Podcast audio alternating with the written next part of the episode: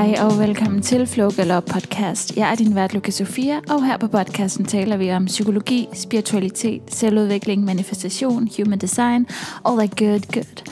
Jeg har siden lucasofia.dk, hvor du kan finde artikler om alle de her emner, og du kan også se, hvad jeg tilbyder i forhold til manifestation og human design. Der ligger også en gratis selvkærlighedsmeditation, som du er meget velkommen til at hente, hvis du skulle få lyst. Dagens episode er hånden på hjertet, lidt af en nørde episode, og jeg elsker det. Den handler om numerologi og enagrammet, som du jo ved, hvis du har klikket på den her titel. Og øh, det er simpelthen nogle af mine yndlingsemner. Eller det vil sige, enagrammet har ikke interesseret mig specielt meget. Men numerologi har jeg været optaget af, lige siden jeg var omkring 18 år gammel. Der blev jeg introduceret til det for første gang. Og jeg synes, det er vildt spændende, og endnu et værktøj, som er lidt sjovt, hvis man er interesseret i selvudvikling. Før jeg fortæller mere om dagens episode, vil jeg lige nævne, at Flukkelov podcast er kommet på tier. tier.dk, og når du støtter podcasten via tier, så kommer du med i et særligt fællesskab, hvor jeg deler bonusindhold, og hvor jeg deler en masse nørdeagtig info, og vi har et godt lille fællesskab, hvor jeg senest har fortalt medlemmerne om deres ubevidste astrologitegn, fordi som vi kender det i Vesten, der har vi kun et sæt, hvis man kan sige det på den måde, astrologiske tegn. Og i Human Design, der har vi altså også en ubevidst side. Så hvad siger de ubevidste tegn? På den ubevidste side har jeg for eksempel solen i fiskene og en vægt ascendant og månen i vandbæren. Så det er noget helt andet end på min bevidste side. Det er blandt andet sådan nogle ting, vi nørder i det her særlige fællesskab, som du altså får adgang til, når du støtter Flow Galop podcast via tier. Og så er det ikke bare det, at man får adgang til de her informationer, det er også, at det faktisk betyder enormt meget for mig, at du støtter og på den måde er med til at holde Flow podcast i luften. Tak til jer, som allerede støtter. Det er virkelig, virkelig værdsat. Hvis den her podcast eller den her episode giver dig noget godt, så vil det være en helt fantastisk ting, hvis du har lyst til at vurdere den i iTunes-appen. Så meget gerne, meget gerne give den fem stjerner, fordi det betyder helt vildt meget i forhold til sigtbarheden ej, det er mere sådan noget med, hvordan man navigerer. Synligheden er det, jeg prøver at sige. Det betyder rigtig meget i forhold til synligheden, så andre de kan få gavn af dens budskaber, når den bliver mere synlig på den måde. Så hvis du har lyst til at vurdere, eventuelt skrive en anmeldelse, skal du vide, at det er den slags ting, som betyder rigtig, rigtig meget, når man sidder her som Totally Independent Podcaster supported by the people. som noget nyt vil jeg læse ugens review op. Og i dag kommer den fra Elvira fra Gola. Hun siger nærværende, relevant og vedkommende podcast med et kærligt udgangspunkt for den lille og den kollektive bevidsthed. Tak. Og så en hjerte-emoji og en prayer-emoji, som vist egentlig er en high five emoji. Tusind, tusind tak, Elvira. Du skal vide, at jeg sætter så meget pris på, at du lytter med. Og tak for dine kærlige ord. De ligger et rigtig, rigtig varmt sted. Men tilbage til dagens episode. Jeg har den store fornøjelse at nørde med Isabel Axelsen, som er ved at uddanne sig til numerolog, og som også bruger enagrammet og divination i sit arbejde. Den type numerolog, Isabel er ved at uddanne sig til, er ikke den typiske i Danmark. Normalt i Danmark, der bliver der brugt den type, som hedder kaldaisk numerologi. Det er også det, som bliver refereret til som klassisk numerologi. Kaldæisk numerologi eller klassisk numerologi har aldrig tiltalt mig specielt meget. Jeg har fået lagt mit numeroskop efter kaldæiske metoder engang, men personligt foretrækker jeg pythagorask numerologi, og det hænger blandt andet sammen med, at man i pythagorask numerologi ikke har et meget stort fokus på navneskift. Man arbejder også med mestertal, og man arbejder med personal year cycle numbers. Og det er alt sammen nuancer, som jeg virkelig holder af i forbindelse med nomologi. Jeg bruger rigtig meget personal year cycle numbers. Jeg synes, de giver super god mening. Personligt har jeg et life path number, som er et mestertal 11. Og når de hedder mestertal, så er det ikke fordi, at man bare er en eller anden master. Man kommer for at mestre de energier, som det her tal bringer med sig. Det er ikke noget, som klassisk numerologi forholder sig til, altså de her mestertal. For mig at se, er der nogle nuancer, der går tabt, når vi reducerer 11 til 2 og bare øh, beholder det som et total. Så forholder vi os ikke til det dobbelte et-tal, som 11 også kan ses som. Og så går der lidt nogle nuancer tabt i mine øjne. De fleste af os har et mestertal et eller andet sted i numeroskopet, så det er ikke fordi, at man bare er speciel eller særlig nu, når man har det. Hvis du er interesseret i nomologi, hvilket jeg håber, du er, siden du lytter til det her, så vil jeg anbefale at google You By Your Numbers. Så kommer du til en side, hvor du kan plotte dit navn ind, og så får du altså en udregning, som viser dit nomoskop ud fra den pythagoraske nomologi. Her kan du se dit life path number, som er det, der bliver udgjort af alle dine fødselstal, altså dato, måned, år. Og her får du også at vide, hvilket personal year cycle number du er i. Altså hvilken, hvilket personligt år du er i fra 1 til 9. Det er også noget, som jeg synes er helt vildt spændende, og flere gange har refereret til her på podcasten. I den her episode går vi en helt del i dybden omkring mestertallene 11 og 22, fordi det er noget information, som ikke rigtig er tilgængelig på dansk, i hvert fald meget sjældent at finde. Og det synes jeg var værd at hive frem, fordi der faktisk er mange mennesker, som har de her mestertal, og fordi den kaldæiske eller den klassiske nomologi ikke tager højde for dem.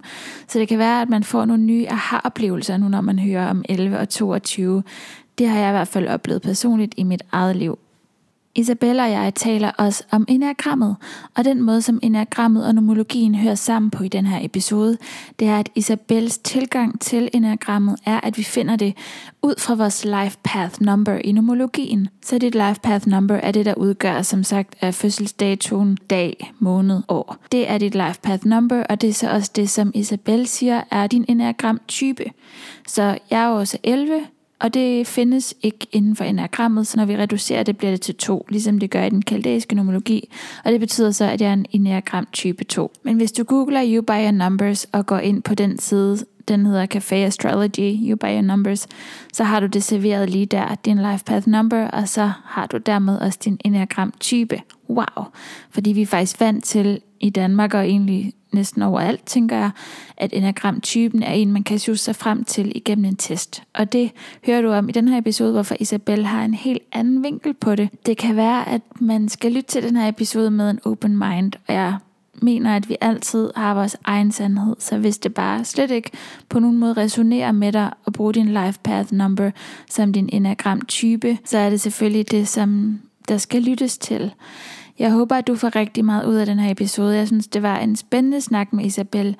Jeg linker til de forskellige ting, vi nævner i episoden i show notes. Og hvis du har spørgsmål eller kommentarer, er du altid velkommen til at finde mig på Instagram, hvor mit handle er Lukas Sofia. Og nu vil jeg byde velkommen til Isabel. Hej Isabel. Hej. Velkommen til podcasten. tak. Har du lyst til at starte med at trække et englekort? Så kan vi tale lidt om, om det giver mening for dig og der, hvor du er i dit liv lige nu. Jeg har trukket child. All children, including your own inner child, require love. Så noget med både det indre barn og sådan børn i det hele taget. Hvordan resonerer det med dig? Og resonerer det egentlig? Ej, jeg vil nok helt sikkert sige, at der er nogle andre kort i den her punkt, som nok havde resoneret bedre. Men child kan også godt re, øh, hvad det, repræsentere øh, et projekt af det, man giver øh, birth til ens øh, projekter, og man kan øh, nurture dem, som var det ens børn. Så det passer jo faktisk egentlig, kunne sagtens passe meget fint alligevel. Så Isabel, jeg kunne godt tænke mig at høre, hvordan vil du beskrive dig selv, hvis ikke du kan fortælle, hvad du laver til daglig? Jeg er en meget open-minded person. Jeg kan godt lide at være i naturen, og så er jeg egentlig også, øh, jeg kan godt lide at rejse også, når jeg endelig kan få lov til det. Det var de ord, jeg lige kunne sætte på det. Hvordan vil du så beskrive, hvad du laver til daglig? Jeg øh, nyder mit liv. Jeg er studerende for nu, og så øh, kan jeg godt lide at fordybe mig i mit øh, spirituelle arbejde. Så det er det, jeg får tiden til at gå med. Hvad er det for noget spirituelt arbejde, som du laver? Jeg har øh, været meget rundt omkring. Jeg har både øh, sat mig ind i divinationssystemer og human design, enagrammet, og nu er jeg så videre uddannet mig til at være nomolog. Spændende. Vil du lige kort forklare, hvad divinationssystemer er for noget? Øh, divination vil sige, at man kommunikerer med det øh, divine, øh, og så kan man modtage beskeder fra ens forfædre og ens engle og hvem der nu ellers er til at hjælpe os. Hvad drømte du egentlig om at blive, da du var barn? Det ved jeg faktisk ikke. Jeg må indrømme, at øh, i hvert fald arbejdsmæssigt har jeg aldrig haft en drøm om, hvad jeg egentlig godt kunne tænke mig. Jeg husker engang, at tegne en tegning, og jeg tror, jeg tegnede mig selv i en skov med øh, altså sådan et eller andet naturpark, et eller andet prinsesse. Så nej, ikke noget. Øh, jeg tror simpelthen, leve et godt liv. Hvordan var dit forhold til spiritualitet, da du var barn? Min familie er overhovedet ikke øh, troende på nogen måde. Og det er jeg heller ikke øh, selv som sådan religiøs eller noget. Men øh, der tror jeg altid, der har helt sikkert været troen på, at der har været noget, at der er noget større. Nu skal vi så snakke om numerologi, og der kom en kat ind i grammet. Og hvordan faldt du over de her to værktøjer? Det kom lidt til mig, tror jeg. der er faktisk alle øh, de her modaliteter, de er faktisk dukket lidt op af en blå luft. Jeg kan simpelthen ikke komme på, hvordan de øh, helt præcis fandt vejen til mig. Mm, hvordan har din rejse set ud fra dengang, at du bare var et barn til her, hvor du er nu, og faktisk har valgt at arbejde med det her professionelt, altså nomologi og enagrammet. Hvordan er du endt her i min stue? Det er faktisk et lidt svært spørgsmål, eller hvad kan man sige, svaret er måske, det lyder måske lidt hårdt at sige, men øh, jeg tror simpelthen, jeg havde brug for at hele mig selv. Der er også noget inden for astrologi, man kalder for Chiron og The Wounded Healer. Og jeg tror simpelthen ikke, at jeg var kommet ind i det, hvis det ikke var fordi, jeg ligesom havde haft brug for at hele mig selv. Og øh, modaliteterne, det er jo en fantastisk måde, man ligesom kan forstå sig selv på, men også andre. Um, og man kan forstå sine potentialer og sine udfordringer. Og den kæmpe sådan, forløsning, der også er ved, at man ser sit blueprint, sit design, om det så er inden for human design eller nomologien eller enagrammet. Jeg synes, de beskriver meget det samme, også på en eller anden måde. Det er bare med forskellige sprog. Så det vigtigste er ligesom, synes jeg egentlig også, at man har en modalitet, og hvad det er, det er egentlig lidt øh, underordnet. Så ja, det har nok været for ligesom at hele mig selv. Jeg tror altid, jeg har haft sådan lidt en lille eksistentialistisk krise, og det kan jeg så ligesom få nogle svar på, hvorfor det er faktisk med de her modaliteter.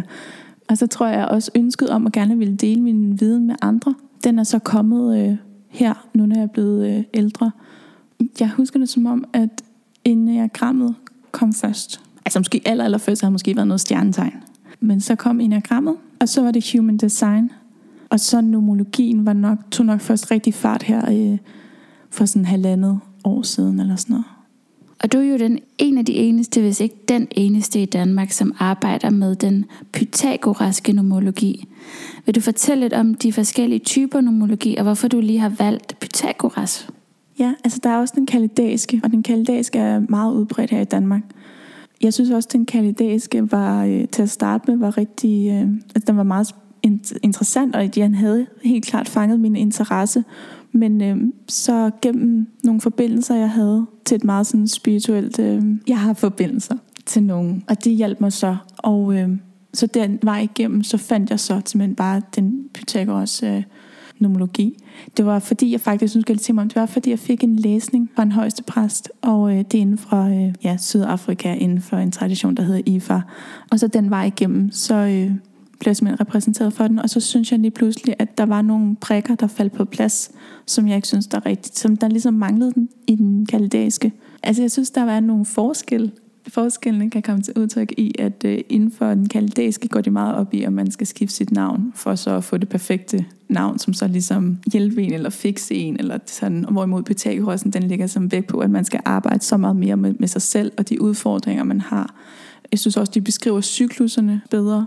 Der er øh, ja, mestertal og de karmiske tal. Den synes jeg egentlig, at Pythagoras den dækker de rigtig, rigtig godt. Og så, øh, ja, hvad kan man sige, vi ikke at lægge så meget fokus på, at man skifter navnet, men tværtimod, at man øh, går ind og arbejder med de her potentialer og udfordringer, så tror jeg ligesom, at vi som sjæl ligesom kommer så meget længere. Pythagoras kan man godt skifte navn, og man vil typisk skifte navn, mens man skifter fra den ene cyklus til den anden cyklus. Men det er mere som sådan et ritual for, at man foretager sig et skift af en eller anden art. Så det kan selvfølgelig godt være enormt transformerende at lave foretagsskift, og man kan også sagtens øh, harmonisere nogle navne eller tilføje noget nyt, men der er bare ikke, i Pythagoras er der bare ikke noget ideelt navn, som der måske er inde i den kaldæiske.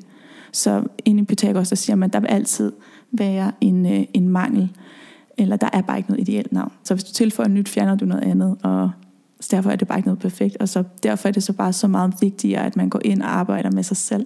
Så det tænker jeg helt sikkert giver noget på den lange bane. Og desuden, hvis man skifter sit navn, som man skifter sit tøj om morgenen, så får man jo ikke øh, vanvittigt meget ud af det alligevel. Jeg har også altid lært, at den sådan øh, energi, som vores fødselsnavn øhm, har, som vi kommer ned med, den vil altid til en vis grad følge os, uanset hvor integreret vores nye navn bliver. Jeg tror også godt, at et navneskift kan være en, en aftale, man har med sig selv på sjælsplan. Altså at man simpelthen har valgt, at det skal jeg i det her liv. Og det er fordi, at det støtter op om et stort skift, jeg tager, eller om en, en vigtig vej. Hvad tænker du om det? Jeg tænker, at det, det har du fuldkommen ret i. Fordi jeg skiftede faktisk selv mit navn sidste år. I sidste år havde jeg et ni år, og i år et et år. Så det vil sige, at jeg har skiftet fra den ene cyklus til den anden cyklus. Så det har præcis nok lige præcis været en del af planen. Og det er også interessant det her, du siger med øh, blueprint. Fordi i den kaldæiske, der virker nemlig som om, at du kan få lov til at skifte dit navn, og så ligesom ændre dit blueprint. Hvorimod Pythagoras han siger, at dit fødselsnavn er en del, og din fødselsdato er simpelthen dit blueprint. Du kan ikke ændre det, så du kan ændre navn lige så mange gange du vil. Men hvis jeg kigger på din fødselsnavn og din fødselsdato, så vil jeg finde frem til det, som gør sig gældende for dig og dit liv. Og bare lige personligt, der tror jeg så stadigvæk på, at et nyt navn godt kan bidrage med en, en ny support på en eller anden måde. Men måske ikke netop sådan helt ned i rødderne, men at det ikke nødvendigvis bare spilder tid at, at skifte en øh, navn. Det kan sikkert også godt facilitere noget til en vis grad, men det er selv, der skal gøre arbejdet. Ja, helt præcis. Nemlig præcis som hvis man gerne vil transformere, foretage et skift, man vil have noget nyt, og man vil skille sig af med noget gammelt Præcis, så det er der, man skifter navn. Så det kan helt sikkert varmt anbefales stadigvæk at gøre det. Vi vil jo gerne vibrere højere og have en højere frekvens, og det kan navnskift helt sikkert godt uh, hjælpe os med. Hvad har det egentlig givet dig at skifte navn? Det har givet mig et kæmpe skift, synes jeg. Jeg har jo selvfølgelig gennemlevet et uh, skift før, men det her skift har jeg helt klart kunne mærke langt tydeligere. Og så må jeg indrømme, at karmisk det siger man, at det får man også en rent fysisk, og øh, det synes jeg også, jeg kunne mærke. Så der er helt sikkert, der er sket en masse nye ting, men øh, du har også et et år i år. Der sker jo meget. Der er masser øh, nye invitationer, og der, der sker bare meget i ens liv. Det er næsten svært at sætte ord på. Hvad vil det sige, det her med at være i et et år? Det er noget, som jeg faktisk har talt om på podcasten før, men Hvordan vil du sætte ord på, hvad er det her, de her sådan personal year cycle numbers? Hvad hedder det på dansk, og hvad er det for noget? Hvad indebærer det? Jeg har faktisk ikke uh, kunne finde et dansk ord for det andet end uh, personlig, ja, personlig årscyklus. Uh, ja, ja, det er et godt spørgsmål. Øhm, det er faktisk interessant, at jeg havde det. der. Jeg, har, øh, jeg laver også tarot ved siden af, og jeg har et Ace of Earth kort. Ace of Earth kortet, det øh, forfulgte mig siden sidste år i maj måned, helt op til øh, marts i år. Og øh, Ace of Earth-kortet handler jo om, at øh, man planter frø, for så at kunne høste med fremtiden. Og jeg tror også, det kan oversættes til alkemiskortet i nogle andre, øh, hvad kan man sige, nogle andre dæk.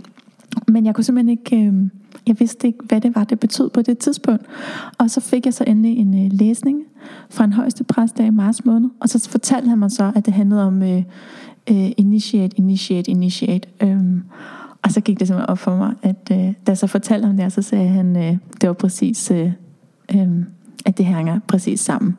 Øhm, så det vil sige, når man så har et, øh, et år, det vil sige, at øh, det kan godt være lidt kritisk år, fordi de, det man ligesom planter, eller de ting man initierer, de kan ligesom hænge ved i de næste ni år. Så det er altså om, at øh, i hvert fald, at hvis man ikke har fået mudet helt ud i sit ni år, så er det i hvert fald om at skille sig af med det i år, og så få øh, noget nyt ind. Og det skal nok komme på en ene eller på en anden måde, om det er arbejdsmæssigt. Og du har jo øh, du har gået selvstændig. Du har skiftet navn også på din podcast. Og det, ja. er, jo, det er jo præcis øh, det er nu. sjovt, ja. ja. Så de her personal year cycle numbers, det er simpelthen udregninger ud fra ens tal, ud fra ens fødselstal, ja. så finder man ud af, så er vi hver især i et helt særligt tal imellem 1 og 9. Præcis. Og det varierer selvfølgelig alt efter ens fødselstal, og også hvilket år Man er i, verden er i. Ja, verden, det universelle år. Præcis. Ja. Så et, som vi begge to tilfældigvis er i, ja. er den her initierende sæt ting i gang. Hvad så med to? To er partnerskab og kærlighed, og det kan være alt i forhold til øh, nye relationer, partnerskaber. Det kan også være i forhold til business også. Øh, det kan også være det på det personlige niveau, i forhold, eller hvad kan man sige, det personlige i forhold til kærlighed. Tre, der arbejder man videre med det, man egentlig har sået. Det kan også være i forhold til kreativitet også, at man øh, går i gang der. Og fire, det er jo så, at man så begynder at, at ligesom som management øh, strategi. Ja, fem er movement, så er der måske tid til, at man rejser. Man øh, flytter forandring også, kan femtallet også godt symbolisere. Sekstallet igen, kærlighed, forhold, relationer, familie. Marriage. Marriage, ja.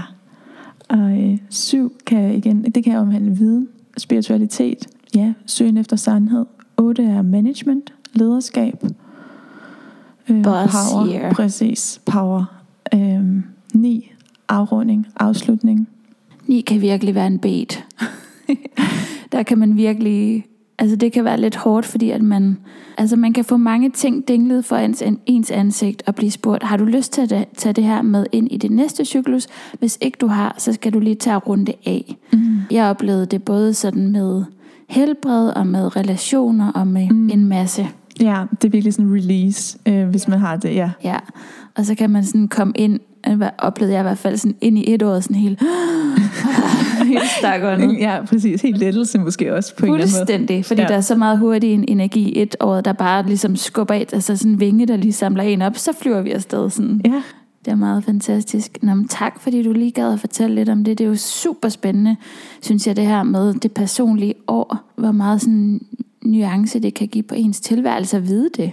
Mm, jo, helt præcis. Men der er jo mange andre cykluser også. Altså, der er simpelthen så mange cykluser, at... Øh, at det har ikke kunne være nok. Der har ikke kunne være nok. Og jeg tænker, som person, så det der med at kunne divinere, det er altså bare at springe over gadelavs. Det gør jeg selv, fordi jeg gider jo ikke at sidde og udregne for hver time, for hver dag, for hver uge, for hver måned, for hver år. Altså, jeg bliver jo, altså... Så bliver det hele også ekstremt mentalt, ikke? Ja, og så selvom jeg kan udregningerne, så...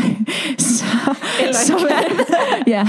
du kunne Ej, øh, men øh, ja, men det åh, forholder jeg mig gerne sådan til, men så ligesom måske lære dimension i stedet for. Det er altså det er meget nemmere at trække et par kort om morgenen, eller stille nogle gode spørgsmål. Eller mærke efter i sin krop, som psykomotorisk terapeut ja. vil sige. eller det, man kan følge præcis sin egen energi. Ja, nemlig så. sin autoritet. Men det er jo fantastisk at have, have tools, have værktøjer, der ligesom mm. nogle gange hjælper en med at stille ind. Og jeg tror rigtig meget også, at divination og de her værktøjer ofte er vores egen, altså vores egen underbevidsthed, tror jeg også taler igennem dem. Jo, jo, helt sikkert. Så kan egoet måske også lige kigge frem en gang imellem. Og man skal også helt sikkert, når man begynder at divinere, også, øh, det er også stadig ikke noget, jeg også arbejder på. Hvem er det også, der giver svarene og sådan noget? Og hvem er det, der spørger? Er det vores, øh, præcis vores frygt? Så det er noget med lige at invitere lyset ind, og så være også klar på, hvad det er, man spørger om også. Desto mere klarhed man øh, får ind i sit spørgsmål, desto mere klarhed kan man også få tilbage igen. Ja, og for lige at hjælpe lytterne med på vej, så igen, divination, det kan være alt fra orakel til pendul til runer til hvad som helst. Ja. Men altså te-breve, eller nej, ikke te-breve, te-blade. Åh, oh, det ved jeg ikke, det kan jeg ikke. det er sådan en gammel, gammel skik, hvor man kan læse i te-blade. Man kan sikkert også godt læse i kødboller i suppen. Jeg ved det ikke. Alt kan måske i virkeligheden blive til et værktøj. Ja, altså der er også nogen, som også tror på noget med, sådan med dyr og natur. Altså man kan gå ud og få en svarene der også. Er det indianerne, sådan noget spiritualitet og sådan noget?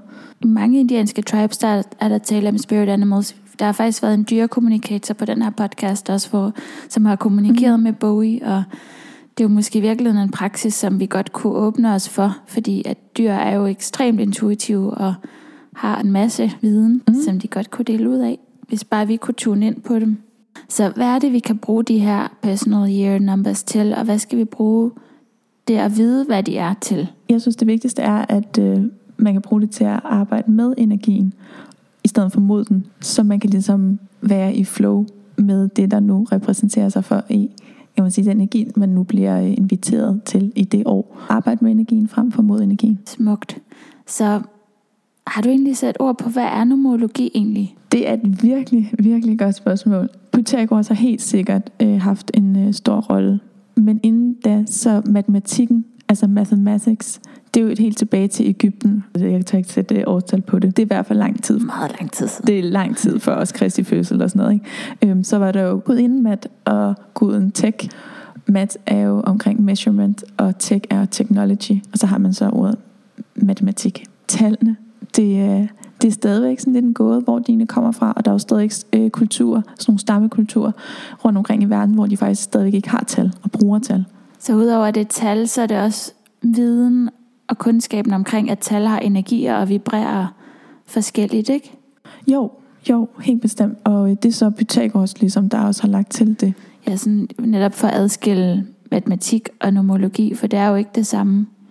Nej. Men nomologi er bygget på matematik, kan man sige det? Eller det er sådan låner fra? det er lidt svært, men sådan historisk er der jo helt sikkert sammenhæng, fordi matematik har jo ikke kunne eksistere, uden at der har været tal. Øh, Nej, så, og nomologi øh, kan ikke eksistere uden matematikken. Ja, heller ikke, fordi hvordan skal du ellers kunne... Regne det hele ja, ud? ja.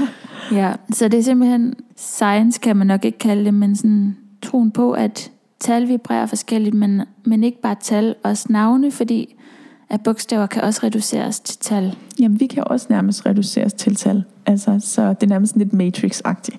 Øh, hvis man, man kan godt se det på den måde i hvert fald. Og det vil sige, at det går ned helt i vores DNA, altså hvilken øjenfarve vi har, og hvordan vi er som person, og hvad vi kommer til at opleve i vores liv. Og ja, præcis. Prøv at sætte nogle flere på det. Hvordan bliver det til tal? Hvordan hvad bliver det til tal? Du siger, at vi kan også reduceres til tal. Altså, vores fødselsdagsdato er jo, det er jo vores døråbning til dette liv. Og gennem alle de her udregninger, så kan man ligesom... Øh, ja, alt fra hvem vi er, hvad er vores potentialer, hvad er vores udfordringer, karma. Og så har vi også lige talt om alle øh, cykluserne også, som fortæller ligesom, i hvilken retning vi ligesom er ved at bevæge os, og hvad vi kommer til at opleve, både sådan, øh, hvad kan man sige, med vores indre verden, men også i den ydre verden. Så man kan sige, at nomologien, at den kan bruges til, at man kan se ligesom vores blueprint. Man vil gerne kigge på både fødselsnavnet og fødselsdatoen, og det til sammen giver ligesom et blueprint. Og det her blueprint, der skal man ligesom kigge på både sådan, det, kan man sige, det overordnede, sådan, men også gå ned og så øh, kigge på hvert enkelt detalje. Det er ligesom hvert tal ligesom har deres vibrationer, har både dets potentiale og øh, skyggeside udfordring. Og så det til sammen, det giver så noget mere eller noget andet. Smukt. Og øhm, du har jo kigget lidt på mine tal. Har du lyst til at fortælle lidt, hvad du har kigget på? Du har kigget på min fødselsdato. Ja, din fødselsdato det er 11, og 11 er et mestertal. Alle tal, som er dobbeltcifret, kalder man for mestertal, altså hvor det er det samme tal, der går igen to gange. Og det vil sige, det er 11 og 22, som er de mest signifikante, eller de mestertal, som man taler om ofte, når man taler om nomologien. 11 er så en forhøjet 2, og 22 er en forhøjet 4. Og så vil det sige, at der er det mere potentiale, men der er også mere udfordring også samtidig. Øhm, men man skal ikke løbe væk, bare fordi at man ser nogle mestertal. 11 er, øhm, som vi taler om, at det er en forhøjet 2, som så har nogle af etterens egenskaber. 11 er også kendt for at være sådan en spirituel kanal, vi kalder for lærermesteren. Og fordi at man har en sådan typisk, så kan det give sådan en forstærket intuition, men også samtidig også en forstærket øh, sensitivitet. Og det vil sige, at når man har det her tal, så er det vigtigt, at man, øh, man kan man sige, varetager sig selv og passer på den her sensitivitet. Så 11, det handler om at mestre totallet, kan man sige. Og et også selvfølgelig, fordi det er en del af tallet. 2 og 1 er ligesom, kan ikke sige, de er modsat, men de er... øh, Det er lidt sol og måne. De er lidt sol og måne, ja. De, er lidt, de står meget i kontrast til hinanden, så det kan man nemlig præcis godt opleve, når man har 11 og ja. Sådan som jeg også har lært om 11, så er det der med, netop fordi der er dobbelt, så med, med etteren, fordi der er to etter, så er der sådan dobbelt behov for at lede. Altså et er behovet for at lede, så er der dobbelt behov for at lede, fordi det giver to, og den, den ophøjet to, og så er der dobbelt behov for diplomati og øh, harmoni og, sådan, og dualitet. Så det er sådan lidt den der med, okay, både behovet for at lide, men også behovet for at, ja, harmonien, altså at, at finde fælles fodslag. Ja, altså det er, hvad kan man sige, hvis man skulle gøre det helt ultrakort, så er det jo bare mellem det at være individ, og det at skulle indgå sammen med et andet menneske, altså to, altså forhold. Og så, øh, som vi kan se, så har du 11 i din life path, og det betyder, at du er meget intuitiv som person. Det er faktisk også interessant, for det taler også om, at dit liv handler om enlightenment. Og så øh, taler det også om, at når man først ligesom forstår ligesom at øh, balancere mellem hvad man siger, et-tallet og to-tallets energi, så kan man være en kanal for det spirituelle. Og det er også der, hvor man taler om 11-tallet som, jeg ved ikke om du har hørt illumination før. Det at kunne være en øh, kanal for, ja, det spirituelle, men de taler også om, hvis man er sådan synsk, vil det nok være på dansk. Det er også noget som at være øh, klaviant, altså klaviance, telepatiske evner, synsk. Og det er måske noget, du allerede har kunne mærke i dit liv på en ene eller på en anden måde i forhold til at mærke ind til andre mennesker. Fordi der præcis er en meget sådan forstærket intuition, forstærket sensitivitet. Mm. Ja, rigtig, rigtig meget. Jeg har haft sådan en spirituel oplevelse, hvis man kan sige det på den måde, lige siden jeg var barn. Og det har altid været der. Jeg føler, at den øhm, intuition og klaverjance bare er blevet meget, meget stærkere med alderen. Og der er kommet nogle sådan store ryg i takt med, at jeg sådan har renset meget ud. Når der har været perioder, hvor jeg har renset ud, du ved, så bum, så er der virkelig... Øh, mm. Så er der virkelig, virkelig sket noget i forhold til forhæng, der er blevet revet fra. For et år siden, lidt mere end et år siden, var jeg virkelig, virkelig, virkelig syg. Renset utrolig meget ud. Og lige siden da, så er det bare sådan, E.T. phone home. det er lidt sjovt. Det er også i forhold til at være spirituel leder eller rådgiver. Det er også det, det også repræsenterer. At det, at man kan rådgive og vejlede øh, den anden, fordi man simpelthen... Nu ved jeg også godt, du også er en projector. så du kan helt sikkert godt se den anden meget tydeligt. Men det kan ligesom øh, åbne op i forhold til, hvis øh, lad os sige, den anden person har, skal modtage nogle beskeder, eventuelt, eller ja. Og det er også sjovt, du nævner illumination, fordi den tilgang, jeg selv har skabt, som kombinerer nogle forskellige værktøjer, hvis man kan sige det sådan i min terapeutiske praksis, hedder faktisk lumination. Mm. Ikke illumination, men lumination. Mm. Så det her med at, sådan, at oplyse, bringe lys, tænde lyset og, og hjælpe det til at skinne. Mm. Jamen det er præcis, øh, det er så godt, eller det er så fint ord at sætte på det. Det passer så fint til det. Men jeg vil sige, det er også, det er også mega hårdt, synes jeg, at, at have en 11 life path, fordi ja. det er som om, at der er konstant, eller i hvert fald jævnligt, er invitationer til at udvikle sig. Så invitationen er ofte udfordringer. Det kræver simpelthen nogle powerballs. Det passer så fint, det du siger. Folk, der normalt har 11, kan også hurtigt øh, have lyst til at løbe væk, ikke? Det kan man godt se imod lidt i deres adfærd. Så jo, jeg forstår, hvad du siger. Typisk 11, de taler også nogle gange om dulme, dulmetal. Altså det der med, at man har brug for øh, sukker, alkohol, kaffe, hvad som helst, der ligesom gør, at man ikke skal kunne mærke sig selv og den her sensitivitet. Mm. Så jo, jeg tror helt sikkert, at det kræver nogle, øh, nogle powerballs at kunne, øh, kunne være 11. Der skal bruges meget energi på ligesom at balancere et-tallet og to-tallet konstant hele tiden, for at man ikke falder til den ene eller til den anden side. Yeah. Hvis man går sovende igennem livet som elver, så kunne man sikkert godt være drug addict, eller lave nogle rigtig vilde ting, fordi der er så meget udfordring på. Den der udfordring kræver, at man hele tiden har sig selv med, og hele tiden bevarer kontakten, sådan at gaverne også kan få lov at skinne. Hvad er sådan kunstnerisk, kunstnerisk muse, muserisk, og så også forfatterskab, skrivning af alle mulige arter, er også noget, der bare også hører til 11-tallet. Og som vi kan se her, så har du 22 i, det, i dit årstal. Og 22 er øh, også et mestertal, det bliver kaldt for byggeren på dansk, men ellers også uh, The Master Builder. Det er så en, hvad kan man sige, en forhøjet eller en forstærket fire, som så har toerens egenskaber. Og øh, det vil sige, at det kan være firen, som en kommer til udtryk i forhold til at være en sensitiv fire, i forhold til sensitiviteten fra toeren. Firtallet er også sådan et ret stærkt tal. Det kan også handle om uh, hvad kan man sige, spirituel forståelse af den materielle verden, og det har også ret høje sådan idealer. Og det er også ret interessant der i forhold til, når man taler om uh, byggeren, det er, at uh, det handler om systemer, at øh, man bygger noget op. Jeg har selv øh, 22 i mit, øh, hvis man laver nogle beregninger i forhold til det mentale, og som vi kiggede på mit human design før, er jeg mentalt er vi over i det strategiske. Så det vil sige, at jeg bygger noget op. Det vil sige, det er nærmest som om, jeg er i gang med at lægge puslespil. Og det er også interessant i forhold til, at du projekter i forhold til det her med at have system. Det kan man sige, det er det firetallet kan. Altså det er at skabe struktur og orden.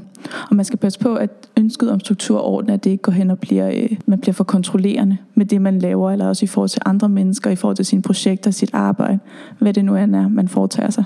Der er i hvert fald noget i forhold til at bygge øh, nedbrudssystemer, men der er altså også noget, der taler for os at bygge, altså, kan man sige, bygge systemer op. Vi har kigget på dit key number også, og key number bliver også kaldt number of achievement, og det handler om, hvad man skal fokusere på i det her liv for at få succes. Og der har du et syvtal, og syvtallet omhandler spiritualitet, viden, øhm, afdækkelse af, ligesom af sandhed. Øhm, man kan være meget analytisk og gå meget sådan øhm, til detaljerne og virkelig sådan fordybe sig. Men før det, så har du tallet 16, og 16 er faktisk et karmisk tal. Karma har virkelig haft min interesse. Det har fået min opmærksomhed, skal vi sige det sådan i stedet for. Fordi karma har virkelig influeret mit liv. Altså det har influeret os alle, men hvorvidt om man ligesom er klar over det eller ej, det er jo så en anden side af sagen. 16 omhandler øh, familie og forhold og børn.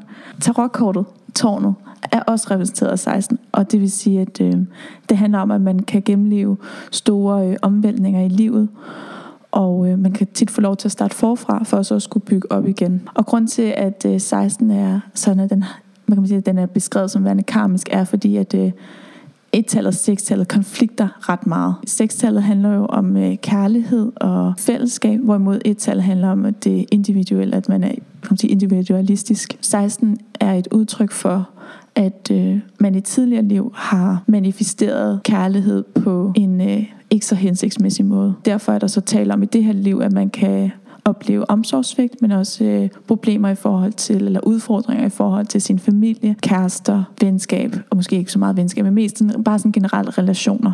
16 er faktisk også en periode, jeg kommer til at indtræde i her øh, først om lang tid. Men der er i nogle af de her cykluser, man kan udregne, så er 16 et tal, som ligesom vil dukke op for mig, og som vil være hos mig i en periode på 8 år.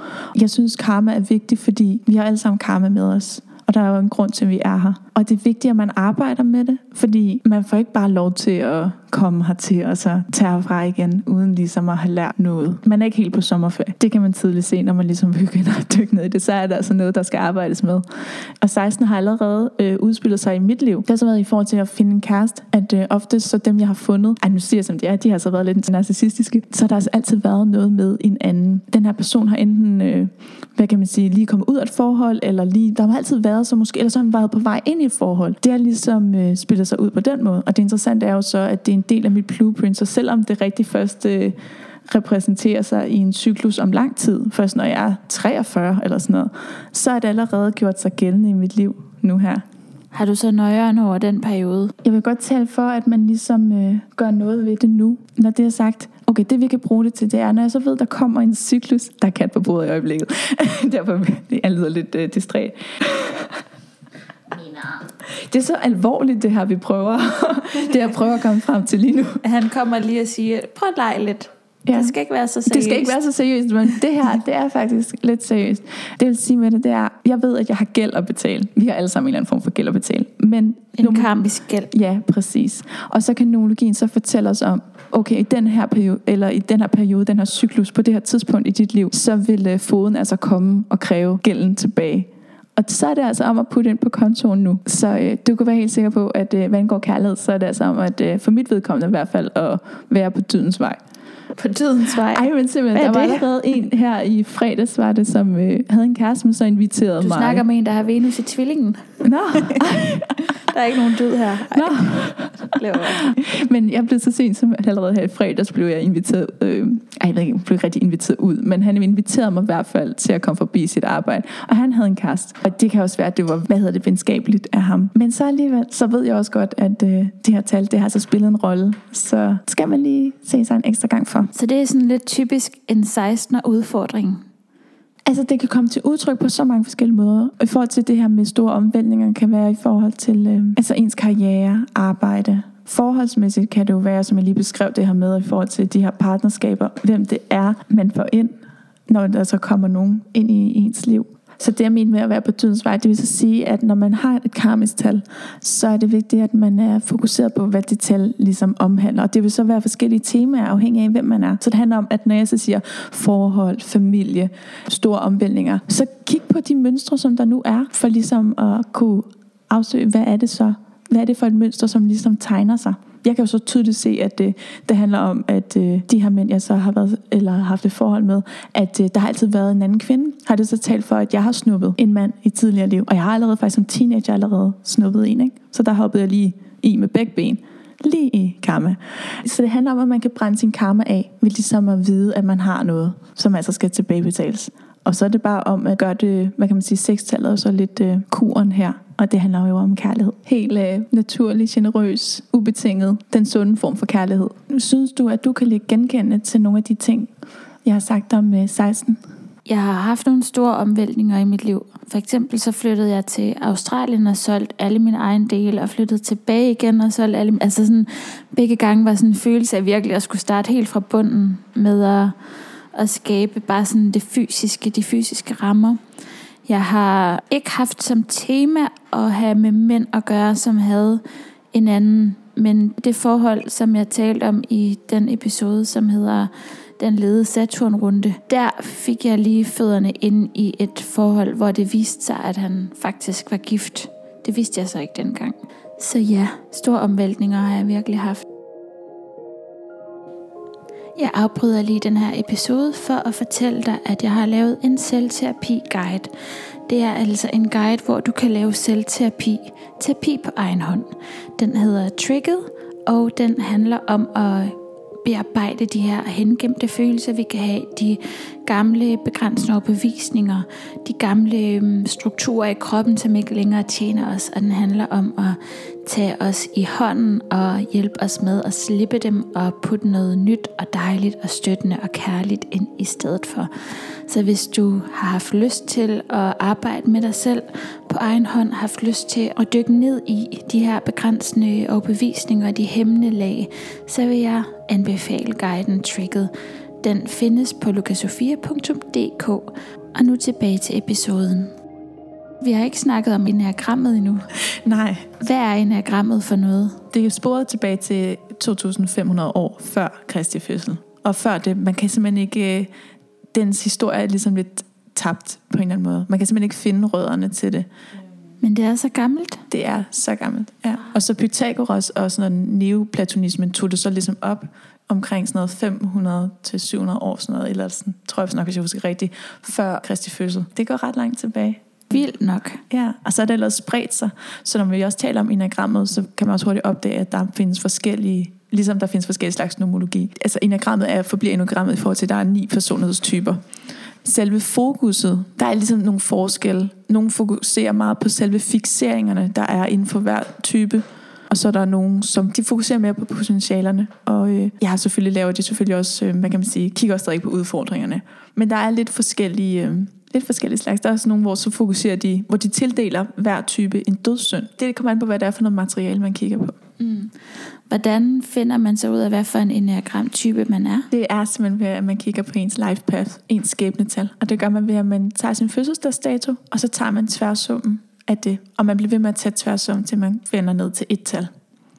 For eksempel, jeg er fødselsdag den 4, og mit skæbnetal er 3. Det vil sige, at jeg er enagram type 3, og jeg har en ret, altså en virkelig stor vinge til 4. Nogle gange kan jeg nærmest mere identificere mig med 4, end jeg kan med 3'eren. Men når det kommer til mine skyggesider, eller mine udfordringer øh, og mine fixeringer, så er det helt klart 3'eren. Så man kan se sådan på det. Og hvordan kan det være, at næsten alle de udregner enagrammet igennem en test, sådan en personlighedstest, men næsten ingen bruger fødselsdato, som, som der nævnes her. altså, vi har jo talt om det før, og jeg er også i tvivl om, sådan, hvorfor det er egentlig. Og jeg er kommet egentlig frem til, at det er fordi, at øh, der nok helt sikkert er nogen, som tjener penge på de her test for det første. Og øh, en anden ting er selvfølgelig, at testen godt kan give en en indikation om, hvilket tal man er præget af. Man kan for eksempel være en øh, toer med en stor vinge til 3, eller en stor vinge til 1. Og man kan også, øh, jeg tror på dansk kalder vi det for sådan øh, stressben, og jeg ved ikke, om vi skal sige have det godt ben. Man kan også kalde det for stress eller relax.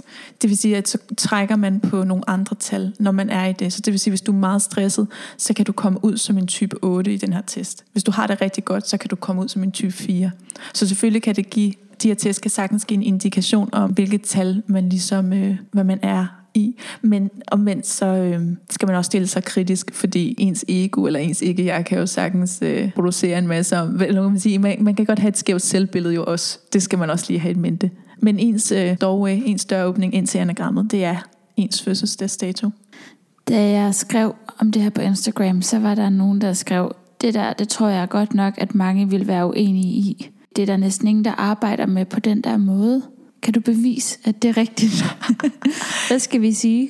Det ved jeg simpelthen ikke, hvad jeg skal sige til. Det var noget, jeg selv har fundet ud af gennem mennesker, som var langt mere spirituelle og langt mere øh, avanceret og virkelig sådan, når man siger God's men on earth. Altså det er virkelig nogle mennesker, hvor du kan mærke dem, når du går ind i rummet. Jeg det er simpelthen viden, ja. du har fået overleveret. Simpelthen, ja. Og jeg er helt sikker på, at øh, når man først giver det en chance, og man lige kigger på det, så tror jeg godt, at man kan se, øh, ja. Jeg var også lidt nervøs faktisk også for sådan at komme ud med det på en eller anden måde, fordi hvis man har bygget sit verdensbillede op på, at man er noget bestemt, og så kommer der en her på en eller anden podcast, og lige siger, hvor nu ser verden lige helt anderledes ud, så tænker jeg også på, at det kunne være en ret sådan brutal sandhed for folk også, som sidder derude og lytter. Men mit håb er selvfølgelig, at de lige vil kigge på tværs om af deres fødselsdato. Og hvis de har været inde på nomologien, så kan de jo se, at det er deres skæbnetal, altså deres life path. Og det du også skrev til mig, det var det her med, hvis man connecter rigtig meget med et andet tal, så kan det være, fordi at man har en stærk vinge, eller... Ja, altså de to tal, der står ved siden af, det vil sige, at ved to tal står der så et, øh, et et-tal og et tre-tal, og det vil sige, at så har man så en vinge til en af de her tal. Det kan også være, at man bare står så stærkt i to, at man så næsten ikke tager noget ind fra de to andre tal. Så man kan godt nogle gange være syv, eller sådan leve sit liv som syv, eller udtrykke syv, og så kan man være i perioder, hvor man er mere fire, eller hvordan? Altså, jeg tænker, vi har jo alle sammen alterne i os. Men når jeg så siger, at vi har så et skæbnetal, som ligesom vores døråbning ind til enagrammet, så det vil sige, at din døråbning vil altid være to. Så du vil altid bevæge dig fra to og videre, afhængig af, hvordan du har det. Mm. Hvad tænker du sådan ikke helt spiller med den der måde, hvor at man kan tage en test, at st- svare på spørgsmål, og så finde ud af, hvad det er for en type, man er i enagrammet. Man kan sige, det har noget at gøre med, hvordan har vi det, når vi tager den her test? Når vi har det rigtig godt, at vi har vi så en syver.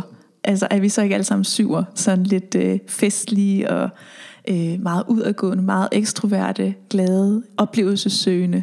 Og det kan vi jo godt være, men, men det er jo ikke vores døråbning, og det er jo ikke der, vi har vores skygger. Så det er jo vigtigt, at vi kigger på det tal, som ligesom er vores døråbning, for det er der, hvor skyggerne ligger.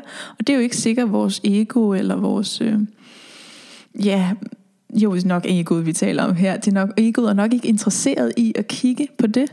Så det kan være, at vi ligesom ubevidst har dannet os et helt andet billede af os selv, som vi så ligesom forsøger ligesom at male med nogle af de andre personlighedstyper. Og så dyk, kommer man jo aldrig dybt. Så bliver man jo bare ved med at dyrke sig selv, som om man er en 4, eller man er en 3, eller 2, eller jamen, kan være hvilket som helst tal. Men øh, man er måske en 8. For lige før sagde du, at det faktisk er de fleste, når de tager de her tests, at de faktisk bonger ud som fire. Jamen det er noget, jeg har, ja, det er noget, jeg har hørt. Jeg har aldrig selv taget teksten. Men øh, jeg har hørt fra andre, at øh, det ofte er den, som øh, folk de identificerer. Du lavede jo selv en øh, spørgerunde, og hvad, hvad kom egentlig ud der? Jeg tror også flest var fire, ja. nu du siger det faktisk. Men så vidt jeg har forstået, så er det også fordi, det handler ofte om kreativitet. Også når man tager det her test. Ikke? Vi har lidt et paradigme i samfundet om, at vi gerne vil være kreative. Så når nogen spørger, er vi kreative? Om det, er vi- det er vi jo alle sammen. Kreativitet er også en, en energi, som vi alle sammen har. Men i forhold til skyggerne på fire og sådan noget, der kan ens ego, der kan man jo godt lige komme til, i forhold til ens eget så man sige, sådan selvbillede, kan man jo godt komme til ligesom at snige sig lidt udenom. Så når man så skal kigge på sin fødselsdato og finder sin, sin type af den vej, så kan det jo godt være, at der måske kommer nogle skygger op, hvis man ser, at man skal forholde sig til en helt ny type. Altså jeg så hele mit liv har troet, at jeg for eksempel var en 6. Ja.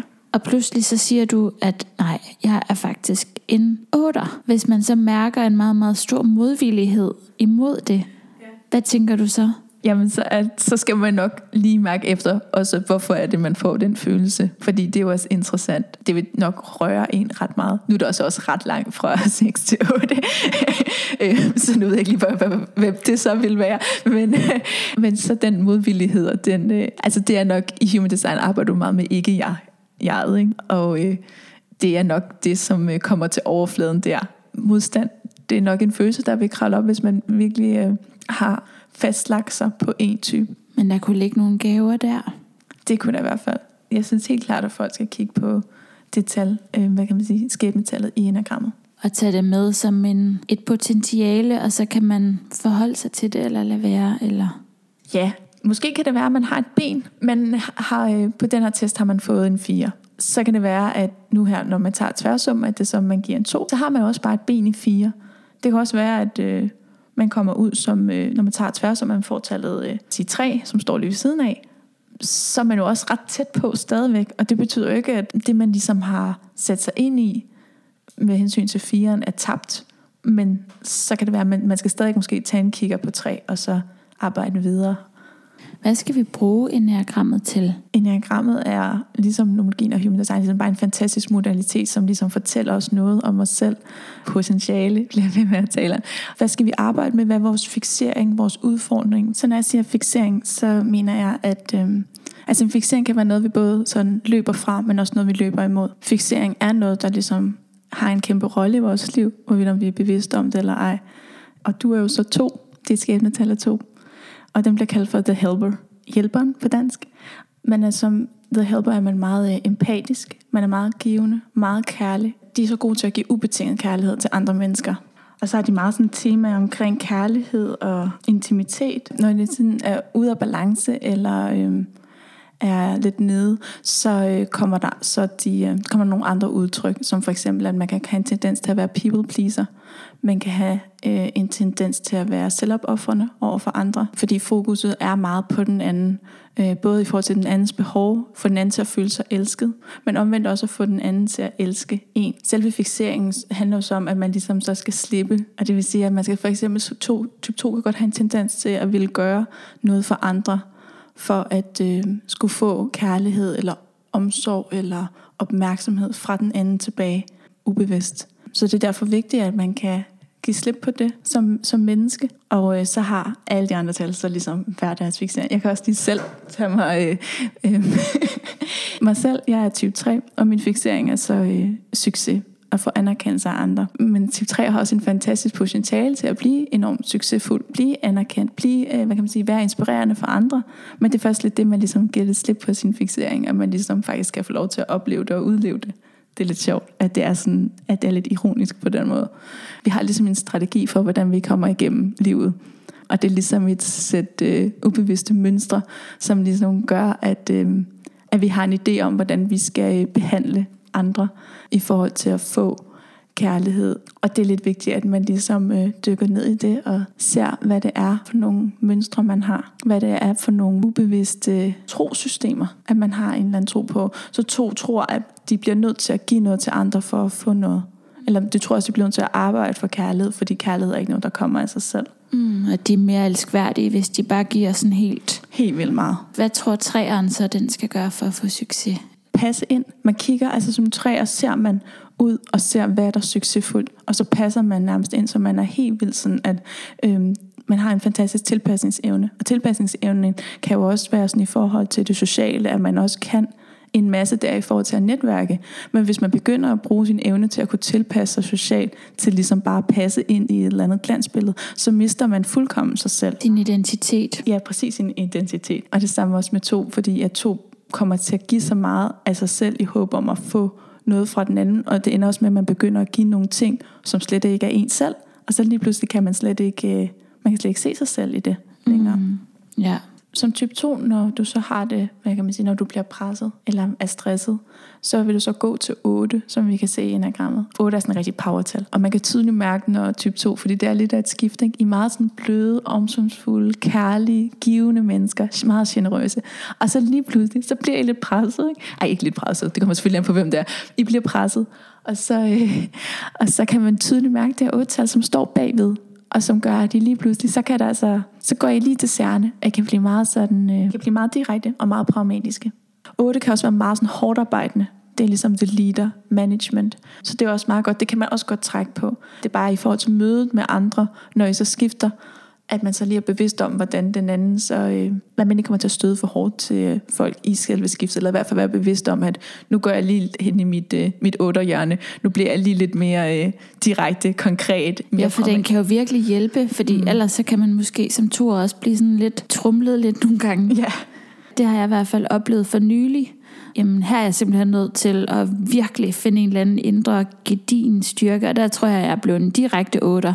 Ja. Og var sådan, sådan der skal du ikke tale til mig. Så markerede du. Amen, øh, og det skal der også være plads til.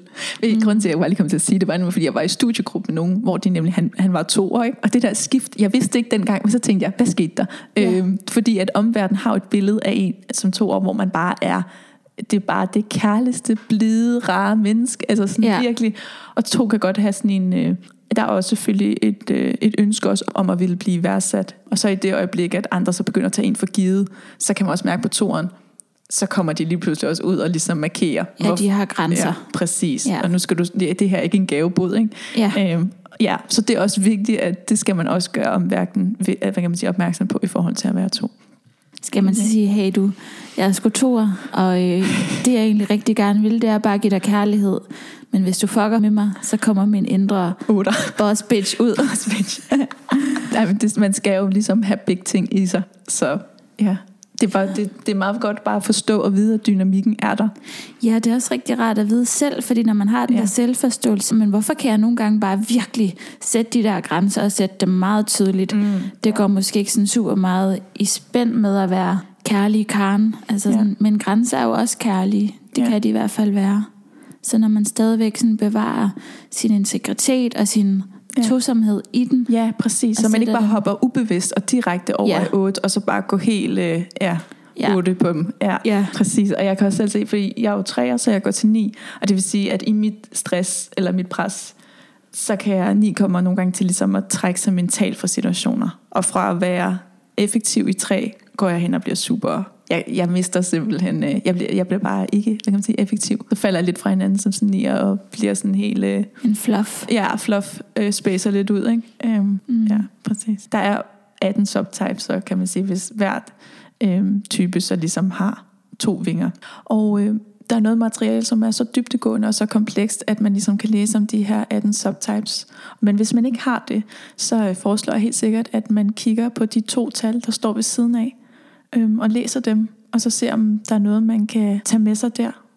Der kan være, der er noget udfordring, eller der kan være, der er noget mere potentiale, noget man kan genkende sig i, noget man får lyst til at... Ja, det, man kan ligesom trække på det, så det vil jeg helt sikkert anbefale folk. Smukt. Jeg har faktisk nogle spørgsmål, som vi har fået fra nogle lyttere. Ja. Og der hedder den ene, 4 er et tal, der følger mig. Hvad står det for? Altså, jeg skulle faktisk ikke sige, at øh, når du så har det godt, går du jo så til firen, faktisk. Det ville Ja. så være det næste, jeg skulle til- at sige. Okay. Fordi som toer, når du så får det godt, så går du til fire. Når toren har det godt, hvorfor er den så ikke bare toer? Først så bliver øh, selve toerens egenskaber bliver ligesom forstærket i dets potentiale. Men så øh, yderligere får man så også lov til at trække noget fra fire. Okay, fordi det er faktisk også den, jeg selv har troet, at jeg var. Ja, Fire. men fire kan også øh, omhandle kreativitet og følsomheden. og følelser. Og præcis også noget med, at man øh, som toer, når man går til fire, bliver man god til at få styr på sine følelser. Man føler både de positive og de negative. Øh, fordi toer i deres laveste kan godt have svært ved at acceptere de svære følelser, de negative følelser, fordi de har et self-image. De ligesom gerne vil, øh, de har ligesom et billede af sig selv omkring at være meget, øh, meget kærlige, meget omsorgsfulde mennesker. Og det passer jo ikke ind, hvis man så kommer til at tænke negativt omkring andre mennesker. Så det er ligesom egoet, der går ind og beskytter der. Så giver fire ligesom mulighed for, at man kan få lov til at føle dybderne. Fordi fire kan virkelig dykke dybt.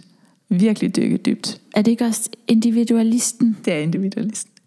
Øhm, og, øh, men, men det interessante er så også i det, når fire begynder at dykke dybt, det er, at øh, man går ind i sig selv for at finde sig selv. Men man kan også, øh, som fire, så kan man blive fuldkommen væk derinde. Altså man går der ind for at finde sig selv, og så bliver man fuldkommen sådan alienated.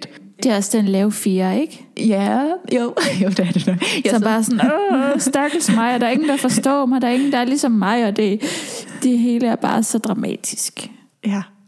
Men, men jeg skal til at sige, jeg synes også, altså, når man når fire så også kan dykke derned, som bare er en del af tallet, ikke? så øh, gør de også, at de får sådan et øh, ret interessant perspektiv på livet. Fordi de simpelthen kan komme helt ned og se det allersorte, dystreste. Så det gør, at man får sådan et, et meget øh, unikt syn på livet, som andre godt kan lade sig inspirere af, fordi de kan simpelthen rumme så meget.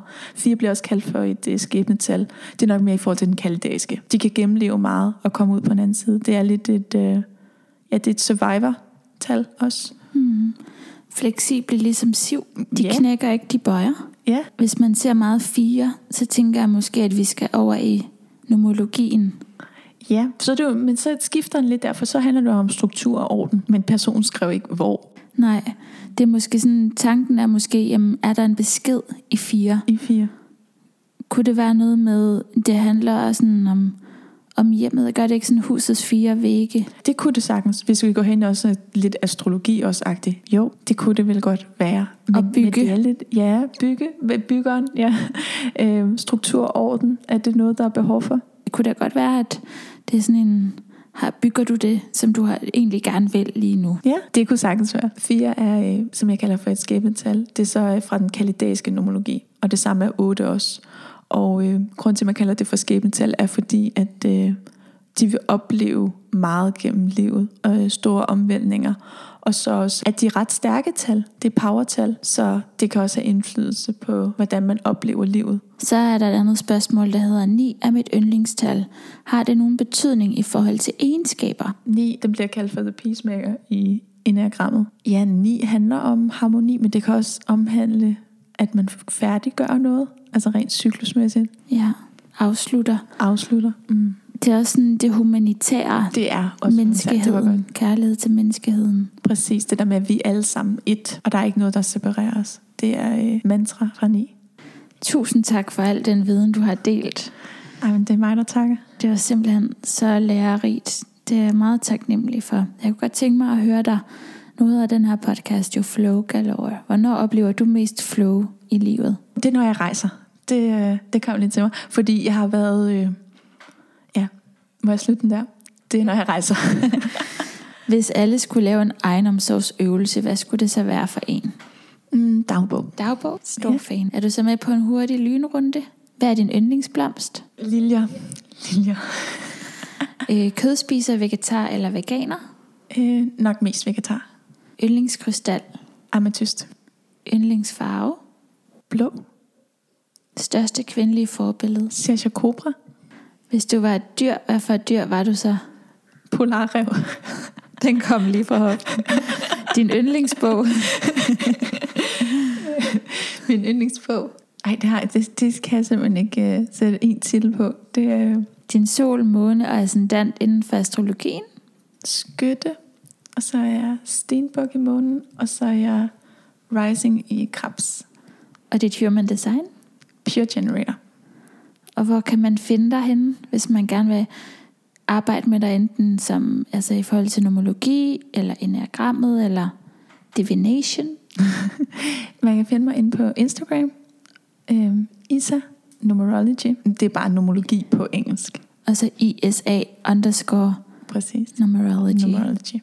Ja, jeg har lige oprettet den faktisk nu her, nu når jeg er videre. Det her projekt har jo været længe undervejs. Jeg har længe ligesom øhm, samlet ind fra en spirituel verden, og vi har nævnt alle de her modaliteter og sådan noget. Så nu er jeg ligesom ved at komme ud med det. Så den er helt nyoprettet, så jeg, tror, jeg startede den her i fredags eller sådan noget. Fedt. Jeg kom lige til at skrive bomberology.